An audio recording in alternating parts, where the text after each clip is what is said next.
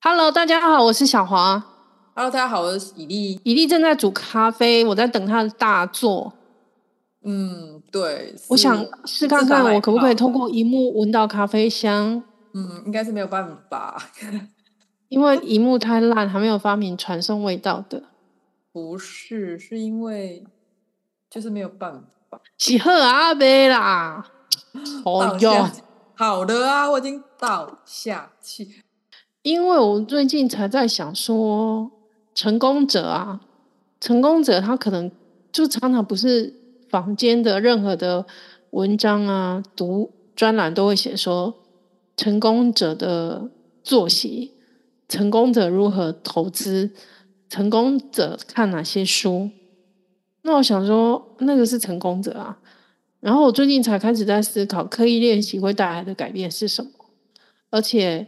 多得不得了，而且我今天才跟基丁说，他具有成功人的特质。我今天才跟他回馈这件事，嗯、他就问我什么，为什么呢？然后我就巴拉巴拉巴拉就跟他讲，然后他就开心的接受了。嗯，很好啊，他是具有的。可是，而且，而且，其实这就回应到你刻意练习的点，因为我回应他的特质，成功人的特质跟他的优势。其实有一个就是，我说他很有毅力，很有恒力，然后他就可以持续的去做，纵使这件事情如何如何如何如何，他就会一直做下去，这样。所以他就回来回到刻意练习，因为刻意练习，其实本人也没有看，我也我的原因也跟你刚刚讲的一模一样。然后，但是我大概猜测，那书大概讲的内容就是。就是那几点，就是刻意练习有分几个阶段。就是你问到我，我没有要看，我没有讲那本书啦。我单纯真的只是发自内心觉得刻意练习的效果是什么。然后因为因为你已经这样子做很久了，所以我才会觉得，哎、欸，那好像可以哦。因为你来说这件事情是合理的。哎呀，谁有这样做？我没有这样做啊。啊，你以前不是每天都要跑运动场，或者是每天都要摔人摔来摔去？摔到骨折，对不对？当然，我觉得一个很特别的是，运动员的那个内省的能力，他是在同个年龄来讲，同同学龄来讲，他是会超超前非常多的，也是因为刻意练习的关系。然后，但是刻意练习有分有意识的刻意练习跟无意识的刻意练习。有没有专注就对了，专注在刻意练习这个。不是不是不是不是不是专注在刻意练习，因为有意识跟无意识就是我知道我必须做一万次，然后他在每一个他在一万次里面，他很清楚他在痛苦的阶段，然后他很清楚他在抗拒的阶段，他非常清楚他已经在放弃的阶 阶段，就是他很清楚他整个内在的。那个内在是他的训，比如说他反复操作正手拍、正手拍一万次，他在这个这个正手拍的这个过程里面，他会有跑这种无数个阶段的历程，他是很清楚。好，我现在放弃。好，我知道，我现在就放弃。但是他就是还是在正手拍，放弃正手拍，放弃正手拍，他就一直在练。然后他当他到有一刻的时候，他就知道他已经到下一个阶段。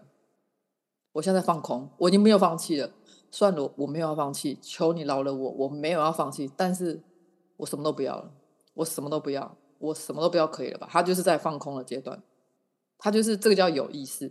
那有一种刻意的练习是他没有意识的，他就是一个麻木不仁，然后一直到一万次，然后当他在一万零一次的时候，因为假设一万次是一个基准点，就是它是一个里程碑好了，结晶。或是冠军，或者什么，它是一个很明确的一个点的话，你在一万零一次的时候，你问他，所以你刚刚是不是觉得你怎样怎样的？